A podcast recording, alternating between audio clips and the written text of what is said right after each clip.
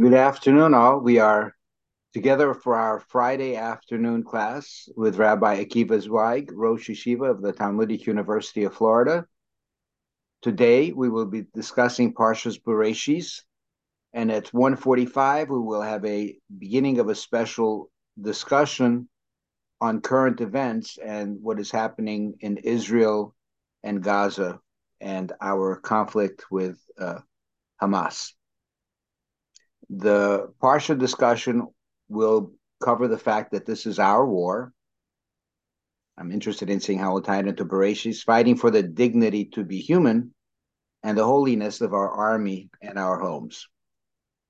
Uh, the month of Tishrei is anonymously sponsored in the merit of this learning to bless our family, our families, our children and grandchildren with Torah learning, ease of shidduchim, finding a life partner, parnasah, making a good living, good health, of course, peace and peace for the land of Israel, shalom bayis, peace in the home, and a blessing for all in the community.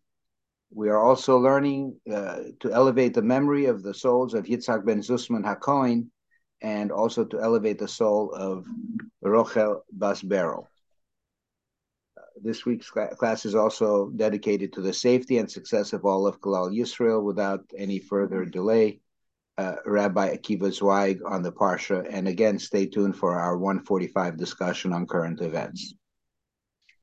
Good afternoon, everyone. Hope that uh, everyone is safe and well.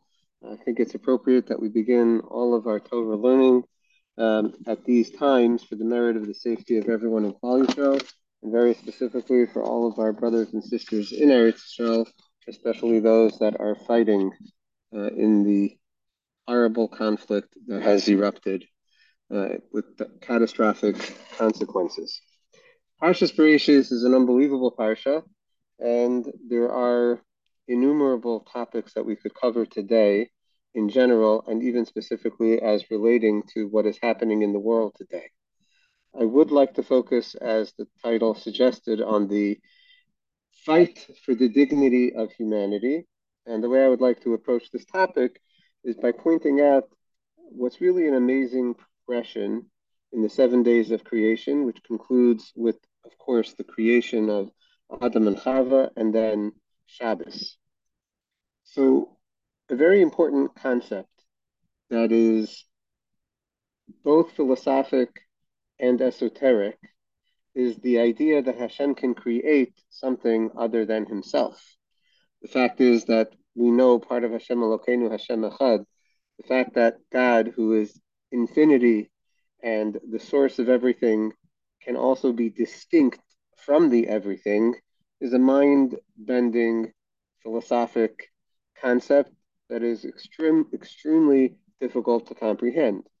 Kabbalists have termed this concept with the term tzimtzum, which means a constriction, and it's just a way of allowing our minds to comprehend that, so to speak, God restricts himself and allows other things to exist.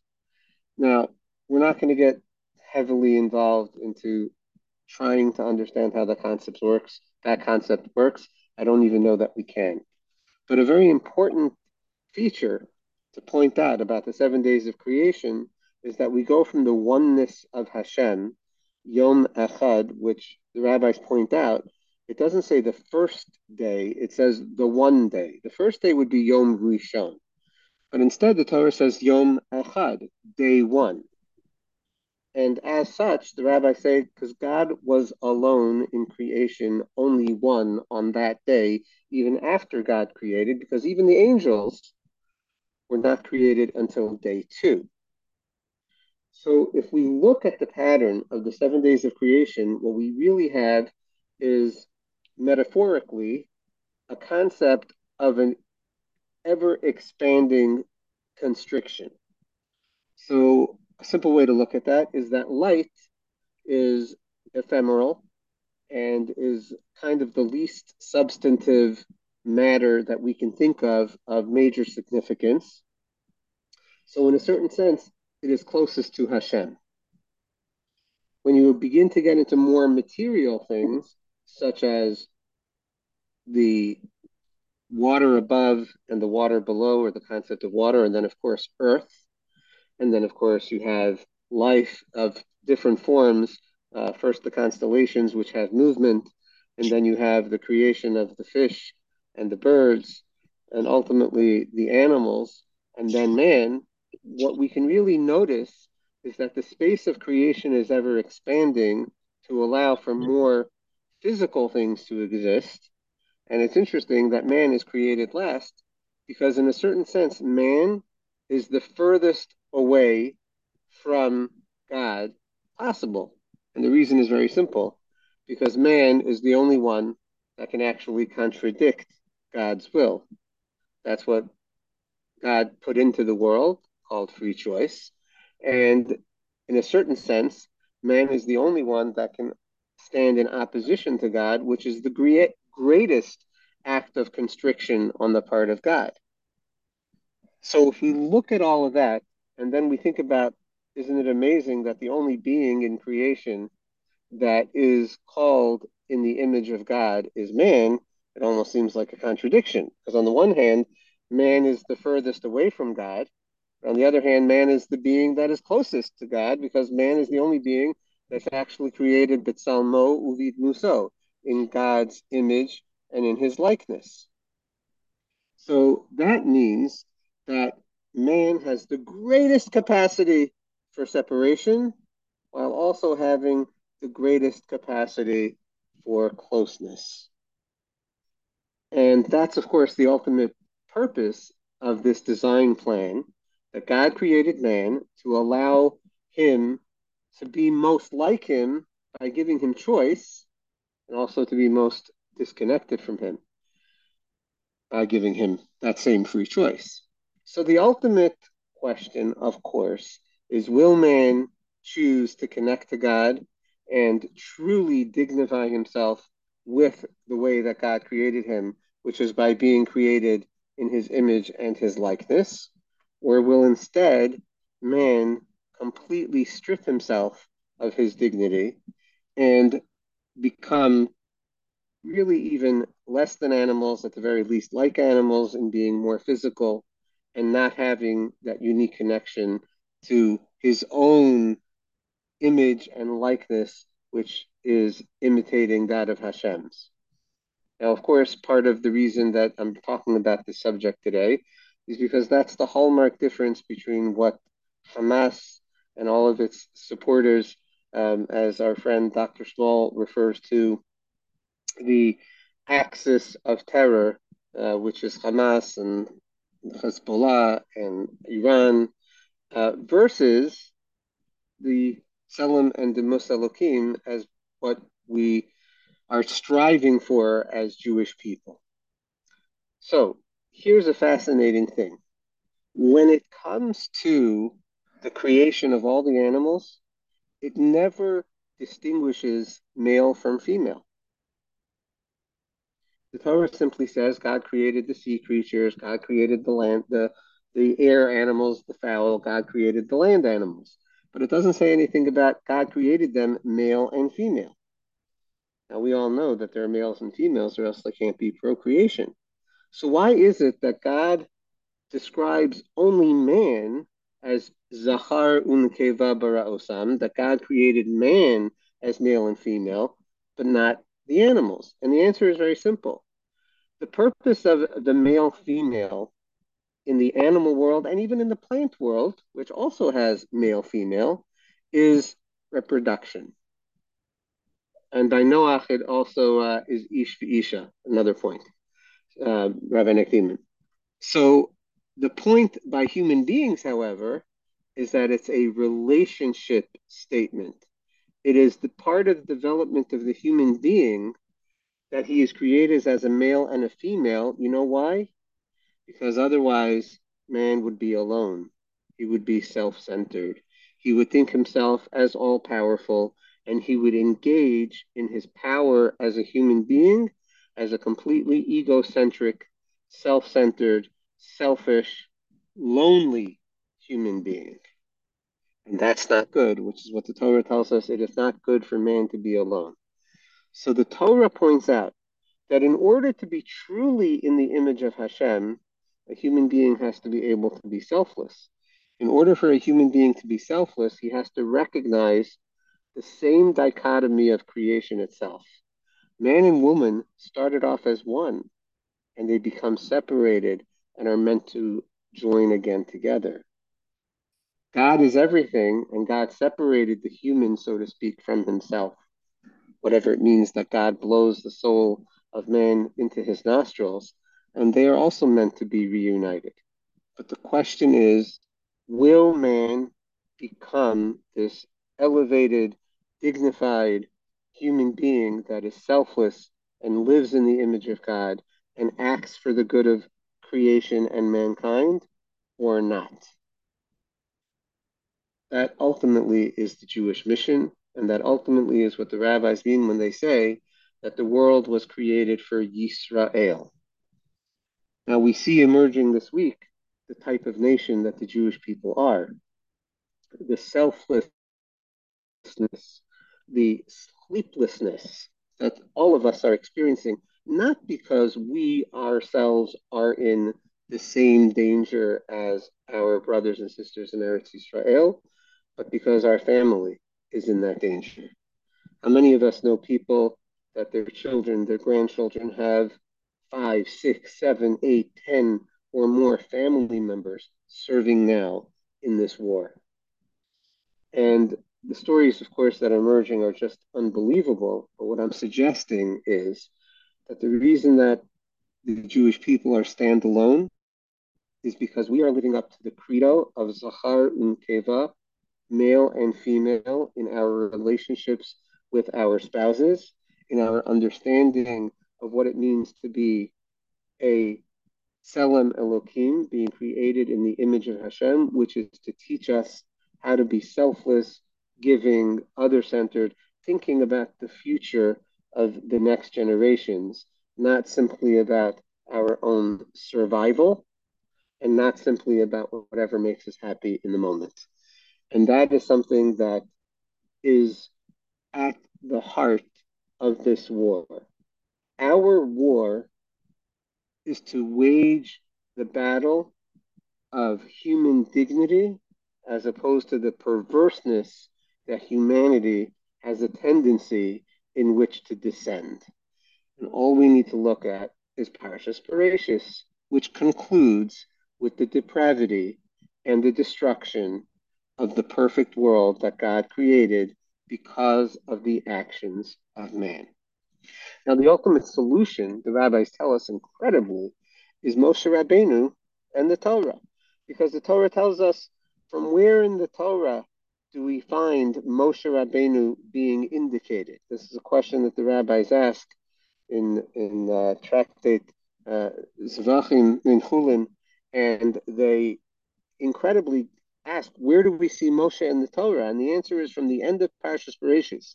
When the Torah is describing the depravity of human beings, the Torah says that Hashem said, I'm not going to contend forever about the spirit of man. Uh, my spirit will not forever contend about man. Because man is but flesh. And the rabbis say, b'shagam is numerically equal to Moshe. Man is flesh, and that's where Moshe is indicated in the Torah. That's it's, it's like a, a mind blowing uh, statement by the rabbis. We have dozens and dozens and dozens of sentences that mention Moshe, and the rabbis choose this sentence to tell us, oh, well, man is but flesh. That's where Moshe exists in the Torah. But the answer is, in order for man to be able to be flesh and be a man, we need the Torah It's that simple. And Moshe Rabbeinu comes to teach us about this human ability to be able to be transformed and to become a higher level being. And that's ultimately what the Torah teaches us. And that's the only thing that can really save mankind. What we're talking about today is not just the survival of the Jews and the fact that people are hating on us and the fact that the insane just there's no the imbecilic comments that keep coming about you know defending uh, the Palestinians and the, the, horrible memes and it's just it's nauseating to, to even think about and unfortunately so many people are just so far gone But that's the point. So many people are so far gone because they have lost all sense of humanity and reason. And those two things go together. And it's the Torah that ultimately is what helps us to be sane and human and ultimately dignified. Now, an amazing place to look for this human dignity in the Torah is actually in the laws of war. In the laws of war in Parshas Ki Seitzei, the Torah tells us amazing uh, paragraph where the Torah says, when you go out to war against your enemies, you should be guarded from everything evil. Now that's both a um, an, a dictum, like a, a, requirement that we have to be careful to stay away from evil things, but it's also a hope and a prayer that we should be protected from anything evil when we go out to war. By the way, this is chapter 23 in Deuteronomy, sentences 10 through 15. And if there will be a man among you that is not pure, he had a seminal emission at night. He should go out of the camp. He doesn't stay in the camp. Um, he can. He's not allowed to go into the camp. And towards the evening, he has to wash and become purified. And when the sun sets, then he can come to the camp.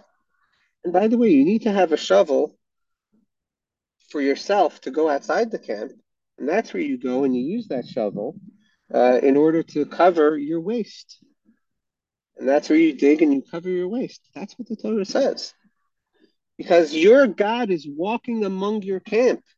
Hashem Elokecha, which is something very, very big theme. I'm not going to go into it now, but it's uh, almost the highest form because Hashem Elokecha, Yudke your God, is walking among your camp to save you, to save you, and to give your enemy before you, kadosh, and then your camp will be holy. And and then God will not see a vulnerability or a nakedness among you, lest he does see that and turn away from you. Rashi tells us, you know what it means to go outside the camp? He says,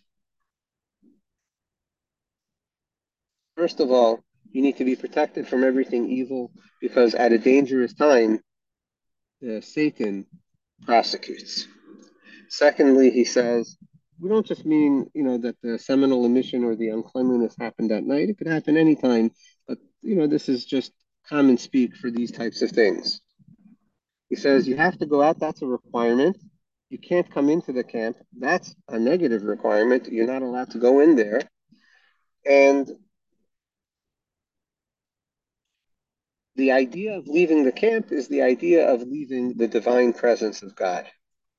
That's what Rashi says. You have to have a place to go, and to leave the camp means to go outside of God's protection. So I would suggest that this is not only at the time of the desert, but this is today. God is with us when we are fighting our enemies, but in order for God to stay with us and to not turn away from us, we have to protect ourselves from all manners of evil. What does it mean, all manners of evil? So, a fascinating comment by the Baal HaTurim. He says this is nivul peh which means cursing, speaking bad language, nivul peh. Why does he pick on that? You should be staying away from everything evil means don't curse, don't don't say bad words. Yes. You know why? This is a beautiful explanation from my father that I heard years ago that I absolutely love. Why is it that all bad words have something to do with sexual organs or relations? Why is that? because these are the physical parts of the human being, the most physical part that need to be dealt with, but they need to be dealt with in a wholly careful way. We can't embrace our physical nature and say, you know what, we're really animals. But that's what people are doing when they're cursing. They're connecting to their most physical part of themselves and giving themselves license to act with recklessness and even evil Nishmarta mikol davara is a way of saying you need to protect your dignity of humanity when you're going to war. And you need to understand, and that is the battle. That is the battle. Going to war, fighting against your enemies. We have to be doing it in order to preserve human dignity, not to become animals or subhuman or perverse, less than animals like them That is the Jewish mission to raise the dignity level of every human being on the planet to be more in the image of Hashem, not less in the image of Hashem. Now, unfortunately, the naysayers and the Palestinian supporters, even though who knows what a Palestinian actually is, doesn't really exist, will say, well, you know, you have to worry about proportional damage or you have to, you know, you're cutting off the water supply and all these things. Unfortunately, the Torah does tell us that there's a time that we have to face facts that evil has to be eradicated. That's true. But we don't have to become gleeful. We don't have to become boastful. We don't have to become bloodthirsty. You have to be doing this with a deep sense of compassion and reluctance that it has to be done, not enjoying that this has to be done. Otherwise, we're not fighting for the dignity of being B'Tselem Elohim. We know from so many teachings of the rabbis that God is devastated when the wicked people need to be destroyed. But that doesn't mean that you don't destroy them. Here we have sentences to talk about going to your war, going to war against your enemies. Obviously, there's a time when you have to do battle but you have to do it as the ultimate version of the human being that we can. We need to be careful about how we talk. We need to be careful about using the restroom in a time of battle. When everybody thinks it's just about com- being completely animalistic and vicious and cruel in order to get the job done, Torah is extremely careful to say, no, God is with you, God is your protection, but only if you're acting in the dignified manner that Jews are meant to act uh, which is to protect that dignity for all of humanity. And the problem today is that we're so far away from the dignity of human beings, you can't even have an, a rational conversation with anybody to have discourse. There's just no listening. They're asking, you know, how can you, what, what about the, the children that are in the hospitals in Gaza? And, you know, I, I saw one video where the, the IDF soldier responds, well, well, what do you do if somebody is shooting at your children and using human beings to block you from them? What are you What are you going to do? And at that point, of course, the reporter ends the conversation because there's no answer to that, and and nobody wants to hear the truth. And if we can fight the good fight with retaining the true dignity of being in the image of God and be showing the world what it means to be close to God, to only get rid of evil to the extent that we have to. Jews never celebrated the destruction of, of people, they only celebrated not needing to fight. God willing, we pray for that. We pray for more miracles from Hashem, that we shouldn't need to fight, that uh, somehow the problem should resolve. We don't know how. We daven for that, but if we need to fight, we have to do it in a completely dignified and holy way so that God is truly with us. And with that, we can be successful. Let's take questions or comments now. Uh, we have, uh, it's 1.30. I wanted to make sure that we got done. And then at 1.45, we'll begin that other portion.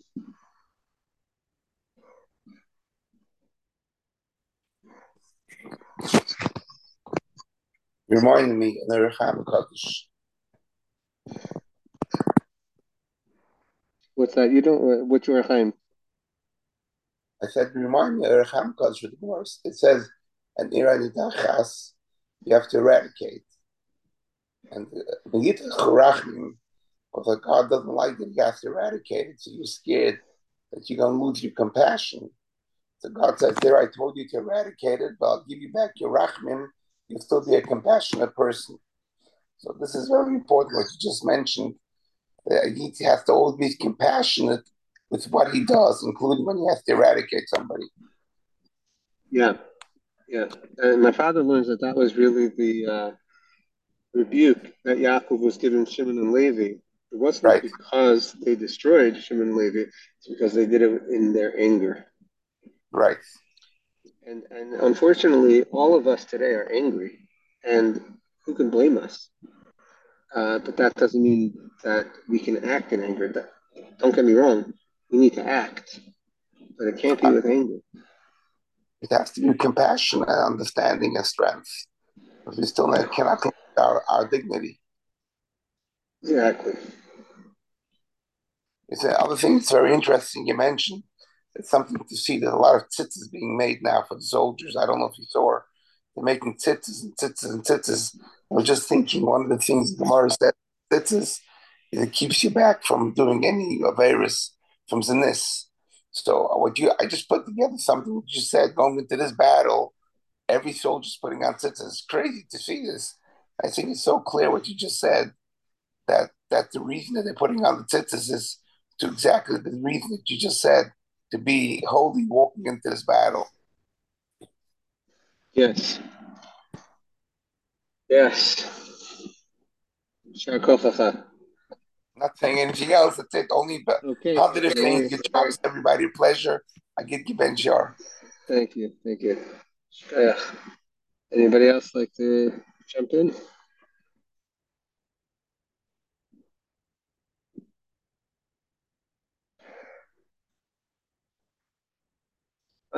Uh, somebody, no, you're on. You're on mute. Nachum, is that you? I can't see. Yes, it is. I'm sorry. Here I am. Yeah. Alaikum shalom. I um, just I missed your class, but I just joined in. I've had a few calls this morning. Um, if that ties in with the second part of this agenda for your call. Okay, great. So yeah, we'll do that shortly. Awesome. Thank you.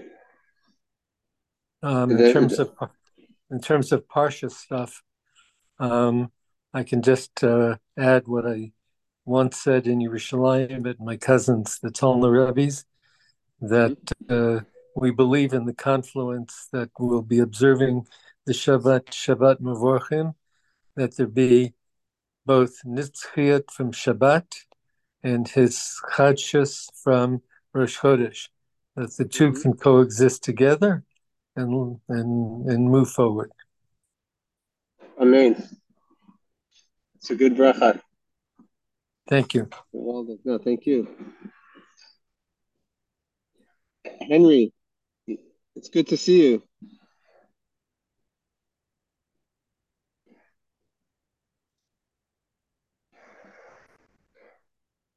Hopefully unmute, I think.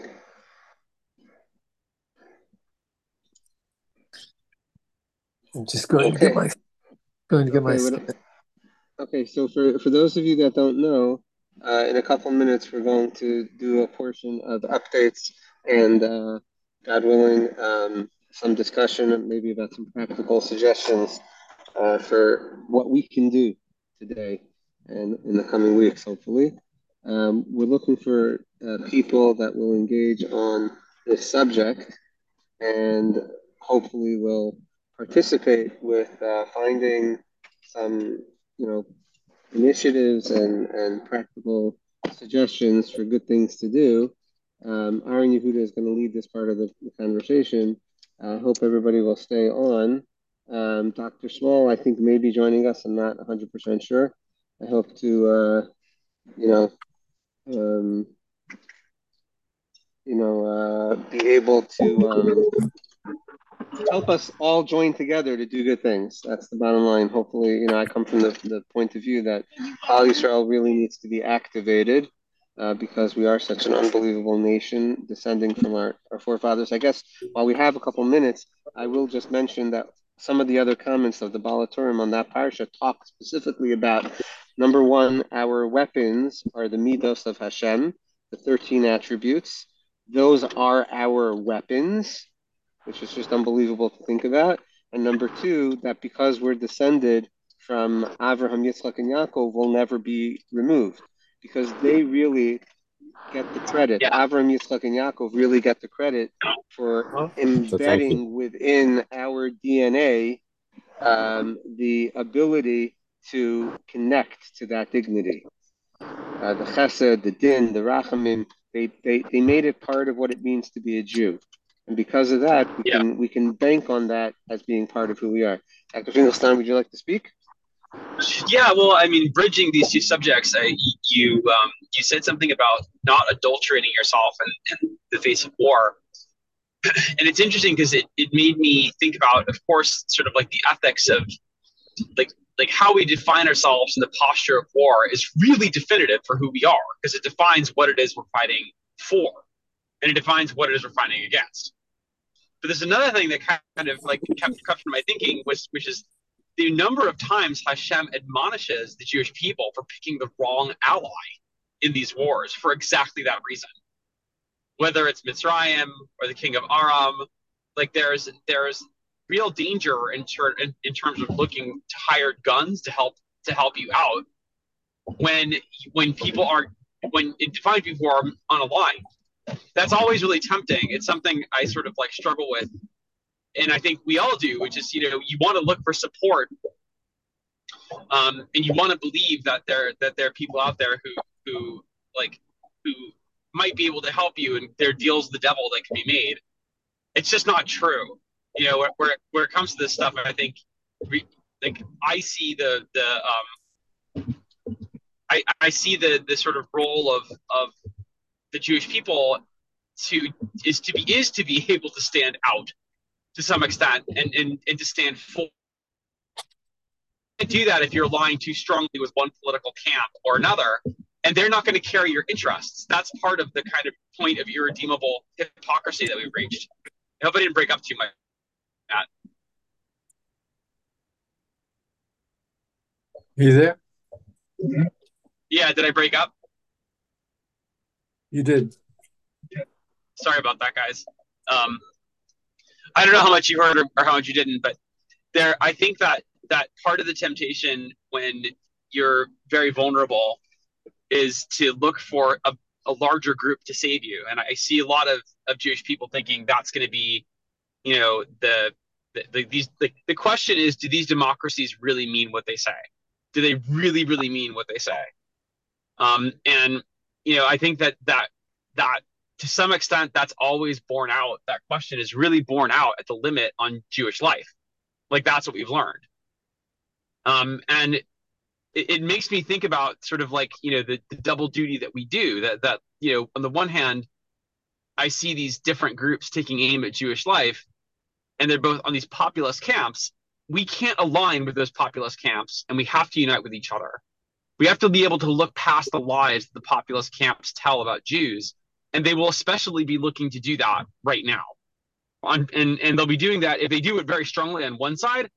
Our research suggests that it's inevitable they'll be doing it on the other. But that's it's a matter of time before they start dividing the labour between characterizing Jews as social justice nightmares and white supremacists versus the greatest threat to white supremacy that's ever existed. And and I think that the the as I'm thinking about that, I'm thinking what the rabbi said about remaining remaining true to yourself during the conflict. That we can't find we can't. How do you find you know salt? How do how do we find allies in that in that space? That's what's so definitive about this moment, in my opinion. Is that real? Is that really this is about you know Jewish life versus you know the versus authoritarianism? That's what this is on both sides. And the conflict is not defined by whether you're right or left. It's defined by whether or not you stand with the Jewish people. If you stand with the Jewish people, you, you truly stand for liberty. You stand for something brave because we stand with ourselves. And, and, and if we don't stand with ourselves and we choose those sides, if we choose these kinds of extreme right, extreme left views, we are going to get eaten alive from the inside. It's totally true. It's not going to help us in the long run. So as, as I was thinking about this adulteration that you're talking about, and how is that adulteration car- car- carried out ideologically? It's carried out through speech. It's carried out through through lies, accusations, yeah. and blame. Right? It's exactly yeah. how that polarization takes place. We have to break out of that. We have. I mean, we have to break out of that. Not. We have to break out of that. Not because it's like not. It, we have to break out of that not because it's not good for you or because we have to break out of that because reality is completely crucial to our survival. We have a relationship with understanding reality beyond the blame game that is absolutely crucial. We cannot adulterate what reality is. We can't afford to. Yeah. So I feel like that's the that's kind of the deal that I see emerging from all of this. Um, and it made me think about like, you know, why we have to be so careful, so unified, and so and and so kind of meticulous especially during wartime. It's a remarkable thing, and you're right that that does do the work for us in in, in some sense. Yeah, Um, okay, uh, Henry, I think was Henry. Did you want to say something? Yeah, I just got back from Israel uh, on Tuesday, and uh, New York now. Going to Passaic, New Jersey, with my son next next to me here. Hello, how are you? Good to see you. But one observation, uh, I I missed most of the class because all the time zone changes. But uh, I was in Israel March and in June, and now again we went back for Yom Kippur and Sukkot. And I was very concerned when I was there in March and June because I saw the protests. I saw the infighting, listening to all the arguments and talking to from people and secular people. And and I said, this is not a good picture because I know the Iranians well and I understand how the uh, Hamas thinks. I said, this is going to be an opportune time for them to sit and say, these guys can't even get along with one another. You know, how do we get them? So because of losing Achdut, I think we opened this vulnerability.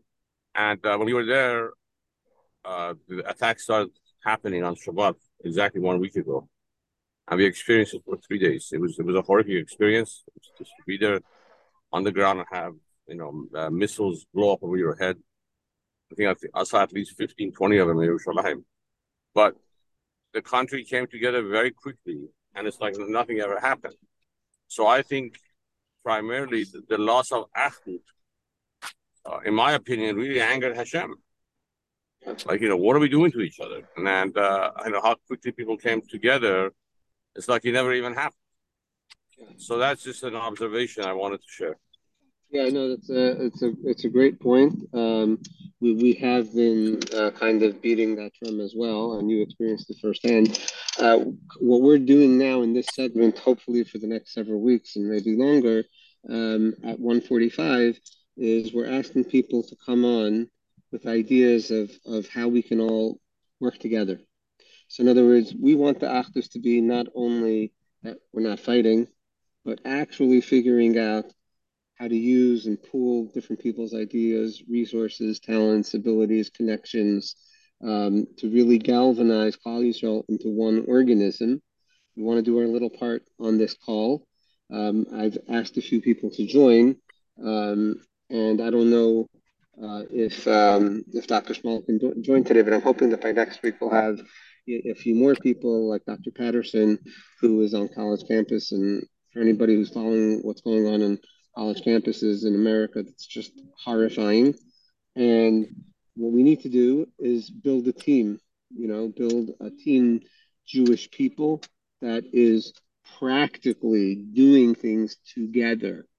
To me, that's the synergy that HaKadosh Baruch Hu is looking for, not just to sit, you know, and blame, well, we're not uh, you know, doing everything we need to, and we're not, whether it's not davening with enough concentration, not learning enough, uh, not being holy enough. There's tons of things that we need to do.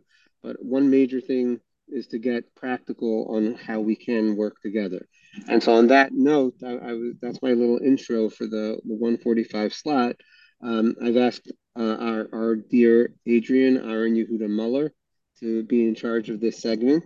Um, he is going to hopefully moderate if Dr. Small comes on with Dr. Small, Dr. Finkelstein has some things to share. I think uh, Nachum Twersky has something to share as well.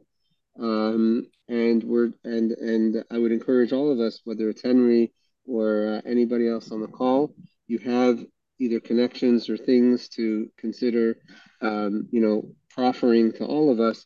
We definitely love to hear about it. What I'm going to do is actually stop recording now, and we're going to begin the next segment with a new recording.